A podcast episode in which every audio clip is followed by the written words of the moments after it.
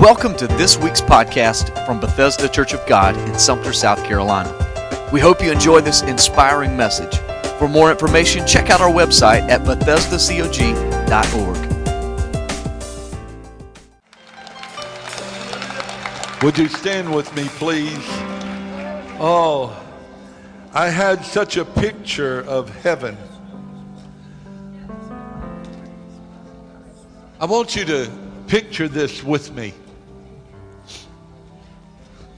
Almighty God, brightness of His essence, colors bursting all around, seraphims, cherubims, and angels saying, Holy, holy, holy, Lord God Almighty. Hallelujah. Saints throughout the ages that are there. And the question is, is he worthy? He's worthy. He's worthy of all the praise, all the honor, all the glory. Hallelujah.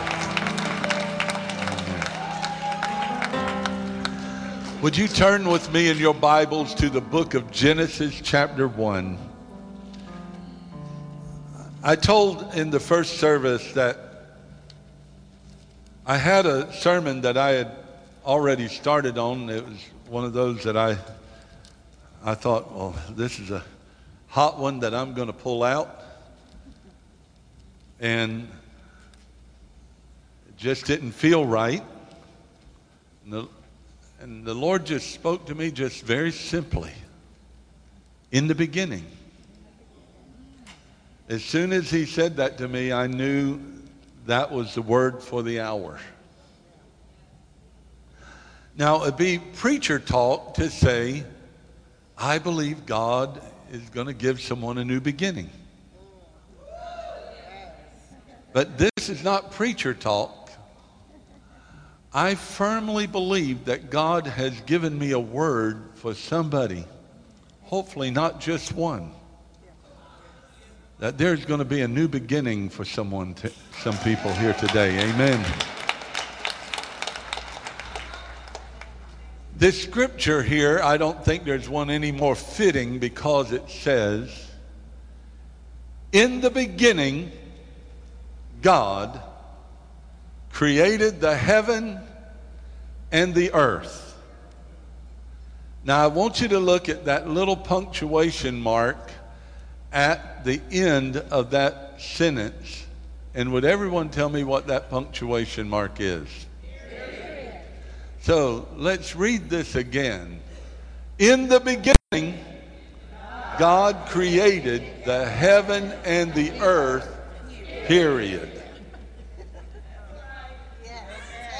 All right. Years ago, when I was in college, president of the college, who I think was the greatest theologian on the planet. He just recently died, so now he's the greatest theologian that I know that is in heaven. He pointed out that period, and that meant something. So today, I want you to understand that God has me on a mission to tell you that there is a new beginning on your horizon. Father God, I pray for the anointing to sweep through. Lord, you are worthy, and we've already given you that honor. Without a doubt, you're worthy. And I just felt, dear Lord, your presence sweep through this place. Now, dear God, give new beginnings, I pray. In the mighty name of Jesus Christ, amen. You may be seated. God bless you. Now, I need you to listen very carefully when I get into the first part of my message. But before I get there, I want to ask you this.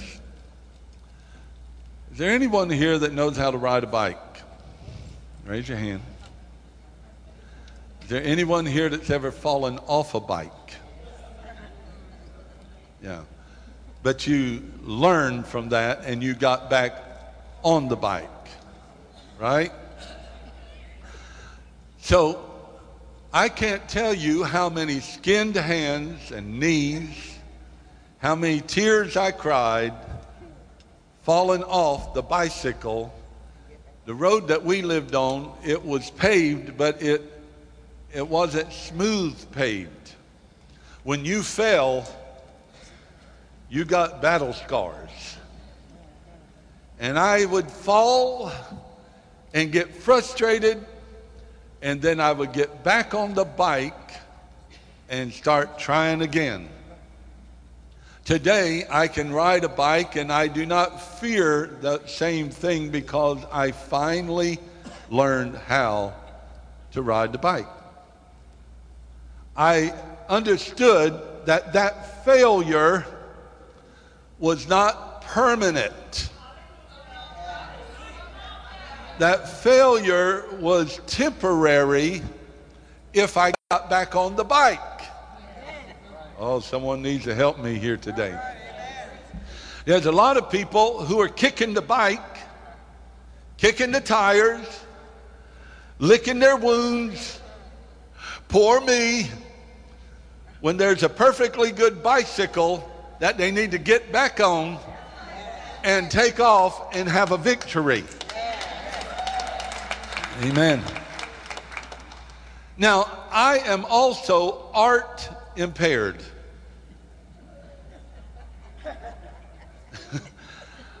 I brought this out. Brother Phil Nobles is an, oh, just a wonderful artist. I was trying to draw baby Jesus in a manger. And I showed it to Brother Phil, and he looked at me and he gave me some good advice. He gave me an insult first and then gave me some good advice. he said, Pastor, that looks like a butter bean. you stick to preaching and let us do the artwork. Now, I brought that out to tell you some of my earliest memories of art was when I was in grammar school and they would give you a page and they would want you to color it. It wouldn't take long before I had colored outside the line. It didn't matter from then on how pretty inside the line was. What I saw was my mistake outside the line. Some of us are art impaired spiritually. You're so caught up with the times that you got outside the line that you can't be blessed of all the good that you did inside the line. And so I'm here today to tell you that I have overcome the bicycle. And I have learned a great lesson in art. If I need something drawn, I go to Phil. and if he can't draw it, then I can go get a picture. But I understand that I can have a new beginning. Now, I need you to really focus in on this next part that I'm getting ready to talk. There are those who want to get all caught up in where there are dinosaurs on the earth, uh, how old is the earth, is the earth thousands of years old, millions of years old? And I just want to tell you, I don't care. You might care. It might be what keeps you awake at night. It doesn't keep me awake at night. Because of this very first verse that I read, it says, In the beginning, God created the heaven and the earth, period. It doesn't matter when it started. Because when it started, God had already been here. But I want to submit to you that something happened after this period See, after that little punctuation mark, verse 2 happens. And it says, And the earth was, everyone say was, was. without form and void, and darkness was upon the face of the deep. And the Spirit of God moved upon the face of the waters. So we have the first verse that says, In the beginning, God created the heaven and the earth, period. And now it says, And the earth was without form and void. That word was in the Hebrew is a Hebrew word, heya. You can check all of this out. Heya means became. If we were reading this in the original Hebrew text, it would not do any injustice to the scripture to say, and the earth became without form and void. Many scholars believe that when the devil was cast down out of heaven and cast to the earth, the earth had a cataclysmic happening and the earth became without form and void, and darkness fell across the earth. If you want to believe that, you can. If you don't want to believe that, you can. But I'm offering it to you as a possibility. But I want to break it down a little bit more because it says the earth became without form, which that word is tohu, and it means desolate, to lie waste, a wilderness. And then void, that Hebrew word means it became empty, undistinguishable, in ruins. And darkness, it meant destruction and obscurity. So if we read that and the earth became a desolate wilderness, and it became empty, undistinguishable, and destruction and obscurity was upon the face of the deep. Whatever happened to the original form, it became chaotic. Now, why did I choose this to begin? Because when God made you, wow, I feel God's presence right now. When God made you, He did not make you to be a failure. When God made you, He did not make you to be chaotic, to be uh, dark to be undistinguishable. He did not make you to be a spiritual wilderness. He made you to be in his image, to be blessed and highly favored. And so, as a result, God's plan was for us to be blessed. Along comes the devil, and he deceives Eve and Adam. And sin enters into the world. And when sin entered into the world, death and destruction and chaos entered into the world. Oftentimes, God gets blamed for things that the devil did. And so now we are apparently reading a recreation. And so I want to further establish that because in Genesis chapter 1, verse 28, God gives Adam and Eve a very insightful command. And God blessed them, and God said unto them, Be fruitful and multiply and replenish the earth. You don't replenish if it had not been plenished. Whatever happened, the earth, whatever was on the earth, however it was existing, it had become void, and God has reestablished it, and God now is saying, Be fruitful and replenish the earth and have dominion over the fish of the sea and over the fowl of the air and over every living thing that moveth upon the earth. Now, whatever happened, I will tell you that they got a new beginning. The Bible now tells us about Noah. And Noah and his family enjoyed a new beginning. In Genesis chapter 9 and verse 7, I want you to listen to what God said to them. And you be ye fruitful and multiply, bring forth abundantly in the earth, and multiply therein. Are you with me here today?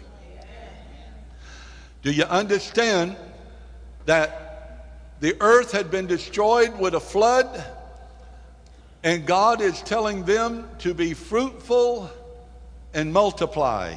He told Adam and Eve, Be fruitful and multiply. I'm speaking to you today that God wants you to be fruitful and multiply. God wants you to be blessed. God wants you to be happy. God wants you to be the head and not the tail. God wants you to be successful and not a failure. God wants you to be an overcomer and not a loser. Now, in Genesis chapter uh, 6 and verse 5, it tells us the condition of the earth. Noah was here, and the Bible says, And God saw the wickedness of man, it was great in the earth, and that every imagination of the thoughts of his heart was only evil continually. In Genesis chapter 6, verse 11 and 12, it tells us that the earth also was corrupt before God, and the earth was filled with violence. Jesus described Noah's day as they were eating and drinking, marrying and given in marriage. What he was basically saying is they were doing business as usual. Someone needs to help me here right now. See, God doesn't mind you having a life. But if you're not careful, life will begin to take on its own path. And if you're not careful, you can become dry, you can become weary doing life. I cannot tell you how many young couples I have counseled in over 40 years of ministry that have come to me and they, they have bought that nice home. And they've gotten number of cars. And they've had two or three children. And then they are taking children to soccer and to softball and to baseball and to dance and to every party known to the human race. They're buying clothes. They're having to buy expensive clothes and, and shoes to keep up with their peers. And after a while of doing life, they become imprisoned in life. What happens is they're getting up, not able to enjoy the blessings of God. They're imprisoned by their finances. They're imprisoned by their lifestyle. There's nothing wrong with you having dance and recitals and man, my goodness, I can't tell you how many of them I've been to in my life. Nothing wrong with that. But it cannot be what controls you. You must control your life. And then I hear the couples as they cry and say, I have fallen out of love with my mate. And what they're actually, I, I remind them, I said, how much time do you spend with your mate? Don't have any time to spend. The children are always around. There's always something going on. There's always some event. We get up early. We hardly see each other. We eat and then handle all the homework and all the bath time and everything that we have to do. And then it just starts over the next day. In other words, life has become void. Are y'all with me here? And so as a result, people get trapped into doing good, but good draining them. Jesus wasn't saying they were eating and drinking, marrying and giving in marriage, that that was something wrong. He was saying they're just doing business as usual, and I'm outside. God is outside of their arrangements. And so here's the deal Noah him and his family, they were ridiculed, they were scoffed, they were outcast, partly because they were righteous, and partly because they were different. And after about a year of being in a boat, time comes for them to be able to come out of the boat into a purged earth. When I say a purged earth, things are very different than a year ago. Some of us have been drained by COVID and the pandemic. Some of us have been drained because of health issues and bad marriages, and maybe some of you have had health problems and financial problems, and the list can go on and on. But after a, a while, you have felt that you have been drained by life. Noah and his family came out. And I don't know about you, but if I had been cramped up in that ark with that bunch of smelly animals,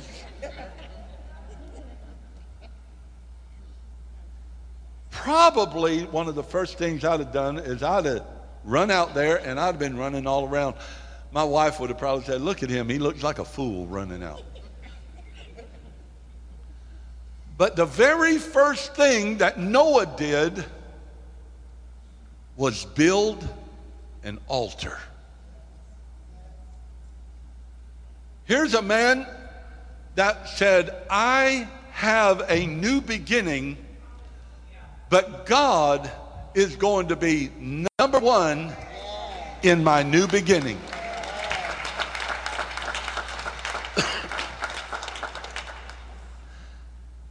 Realistically, you would have thought that Noah would have gathered his family together and said, Look, we've got a lot of work to do.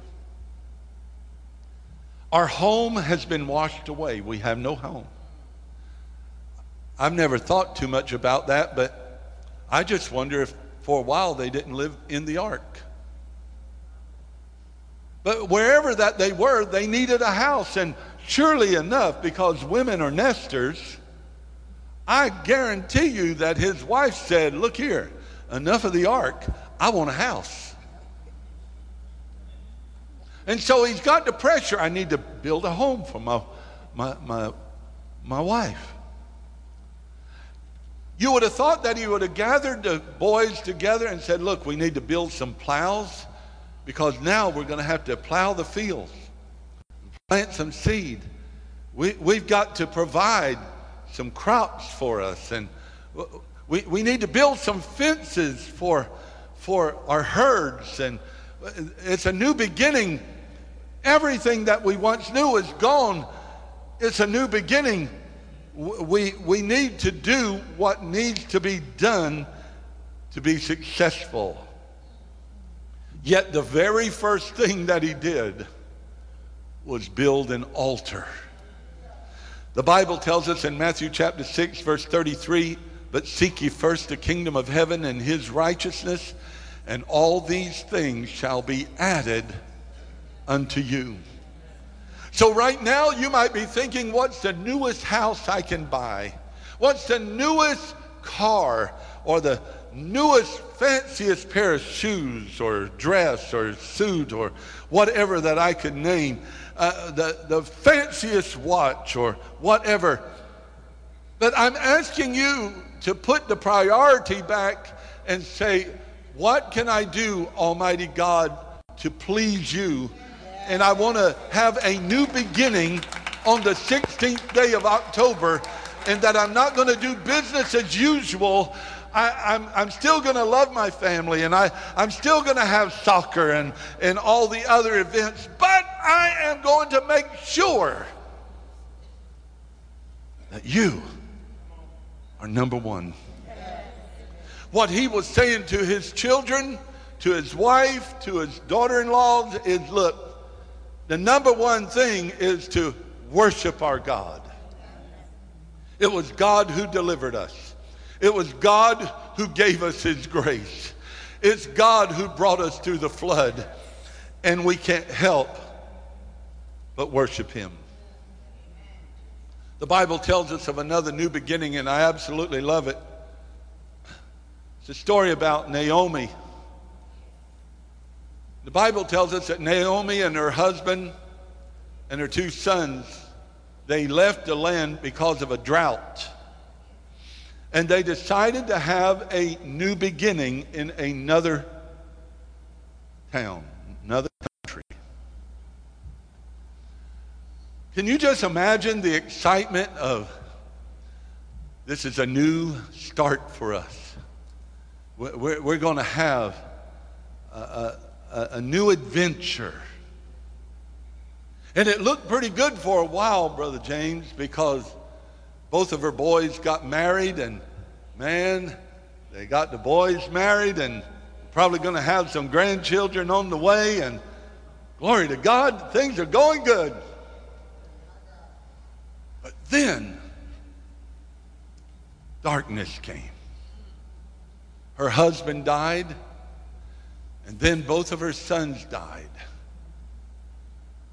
Here's a woman that apparently had done nothing wrong, but now is experiencing darkness like she had never experienced before. There may be someone here today or someone watching online that you're saying, I haven't done anything wrong. Yet still, the doctor told me I have cancer. I haven't done anything wrong, but I'm the one that lost my job. I haven't done anything wrong, but my home is in chaos. So Naomi looks at her daughter in laws and she says, I, am getting ready to go back to my homeland. I love y'all. Try to find husbands and have a good life.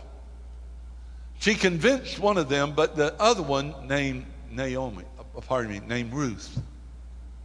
She said these famous words Entreat me not to leave thee. For whither thou goest, I will go. And where you lodge, I will lodge. Your people will be my people. And listen to this. And thy God, my God. Here's a woman in her darkest hour that her daughter in law is saying, I want what you've got. You've lost your husband, you've lost your two sons, but I want what you've got. Don't you think for a minute that there's not someone looking at you. In your darkest hours, someone's looking at you. They need to know that you're not just a fair weather Christian, but that you're one who says, I'm going to give God what belongs to God, and I'm going to serve God. And so Ruth and Naomi head back into their home. And listen, God has a plan. Because God has made an arrangement for Ruth to catch the eye of a man named Boaz. I don't know what Boaz felt, but I know how I felt the first time I saw my wife. I was 14 and she was 12. I was at my cousin's church and the foyer was not real big, but it was packed. Across the way went this 12 year old girl that when she walked by, my heart went not pitter patter, my heart went varoom, varoom, varoom. Yeah. I mean, she went by, and I was like, who in the world is that? The next day, my cousin and I I tried to describe her. He said, You're talking about Jackie Hodges. We called and I, I talked to her, and it's a wonder she ever talked to me again. I talked like an idiot on the phone. I, uh, uh, uh, uh, all that. But here's the deal. From the first time I saw her, I knew that was the one for me. I don't know what Ruth was doing, but whatever she was doing, Boaz went, Whoa, I got to have that one. I believe that God has a plan. I'm getting ready to meddle, so go ahead and put your go ahead and put your seatbelt on. Some people settle for who they will marry. Ooh, it just got quiet real quick. And then when it goes bad, they want to blame God because why'd God let this happen? Because God didn't ever intend you to be with that one. Don't get mad at me. Just say, preach it, preacher. It's time for us to get God back into our decision making processes. Look here. Go and buy all the cars you want, but don't blame God when you buy the wrong one. Come on. Buy houses that will make people ooh and ah, but don't get mad at God when it's not the right house. Come on. We leave God out of the decision process, and then darkness comes, and then we want to blame God when God wasn't involved. But God was involved with Boaz. And Boaz became the kinsman redeemer, and, and Ruth and him were able to get married and when Naomi had come back into town, people were saying, Oh, Naomi, it's so good to see you. We love you. And she said, Don't call me Naomi. No, no, you call me Mara. I went out full and I'm coming back empty. Don't call me any longer Naomi.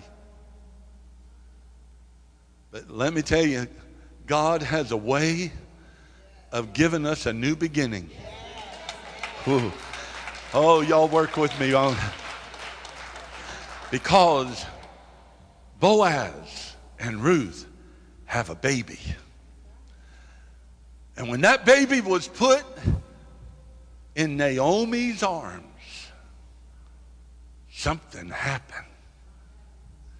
She's now looking at hope.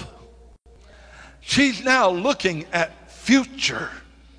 She's now looking at the future instead of the past. She's now saying, here's a new beginning. The Bible tells us this beautiful story to let us know that God has a future, an expected future. In Jeremiah 29 in verse 11, for I know the thoughts that I think toward you, saith the Lord, thoughts of peace and not of evil, to give you an expected end. Who's expecting it? God. and if God is expecting it, it's going to happen.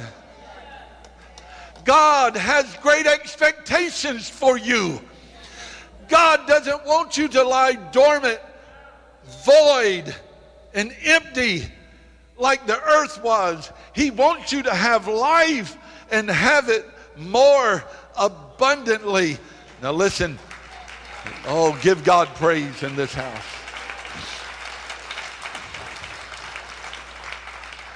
Lamentation chapter 3, verse 22. Would you stand with me? It is the Lord's mercies that we are not consumed because his compassions fail not. Now look at this next verse. They are new every morning. Great is thy faithfulness.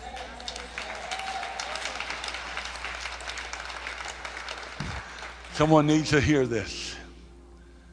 When you wake up in the morning, God has something new for you tomorrow. When you wake up Tuesday, God has something new for you. When you wake up Wednesday, God has something new for you. But how do I get it? Seek ye first the kingdom of heaven and his righteousness, and all these things shall be added unto you. I love my daughter, love my son in law. Julia and I had many conversations when she was growing up. Daddy, I won't. Do you think money grows on trees?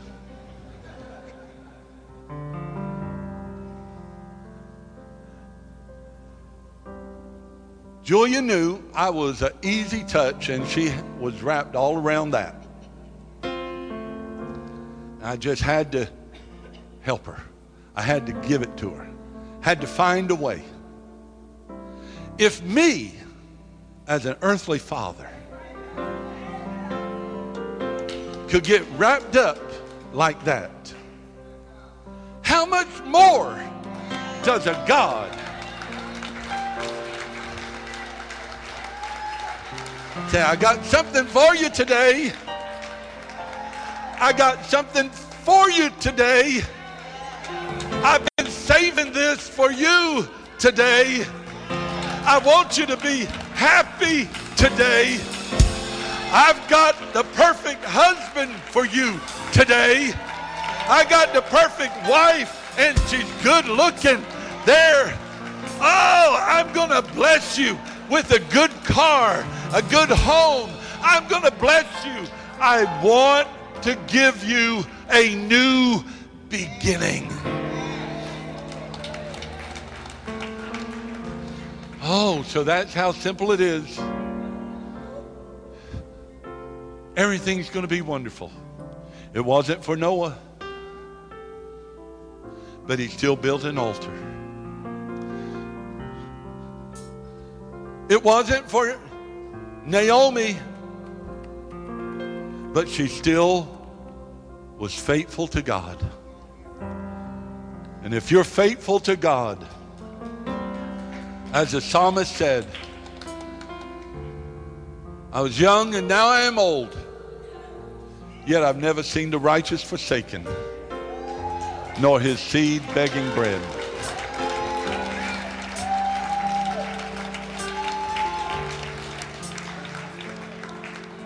I thank God for some of the talks that I had, theological talks with my dad. We would most of the time be riding in the car. Be just he and I.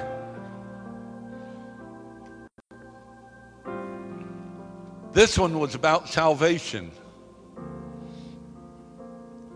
And I remember asking my dad, How do you get saved? And he said, All you do is say, I admit that I was a sinner.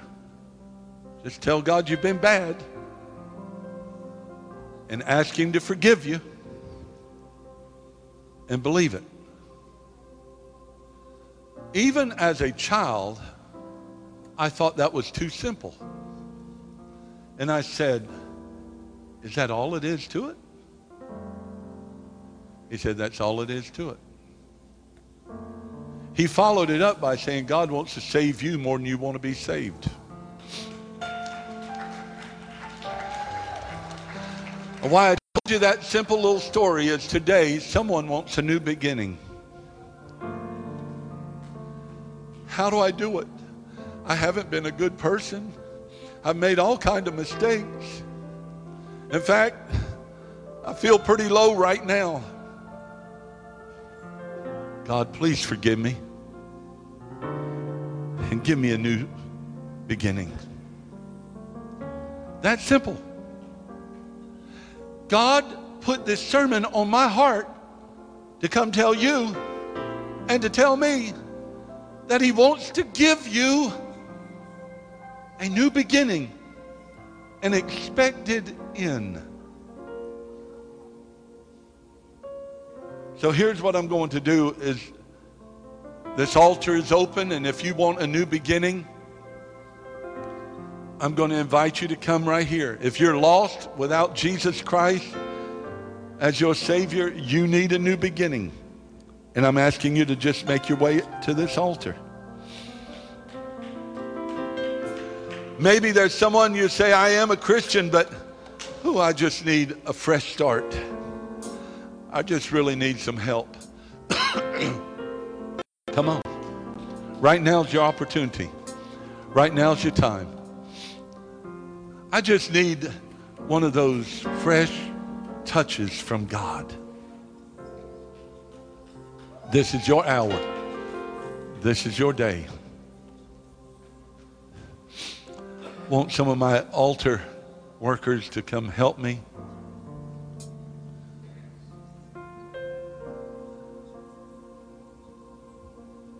Now, these have come, but I am confident that there's people in this audience that you're needing a new beginning as well as them. And if that's you, while we pray and while they sing, I'm going to ask you to invite God to give you a new beginning. Start, start something new. Now, please, I'm not trying to prolong this, but I, I need to tell this and then we're going to move forward. What hinders a lot of people from getting a new beginning is this. they've got to know all the details before they believe. How are you going to do it? What are you going to do? Today, I want you to just trust God and say, I want a new beginning and watch how God works. Yes, come on. Thank you for listening to this week's podcast. We hope that you were inspired to live a life of purpose for Jesus Christ. For more information, check out our website at BethesdaCog.org. God bless.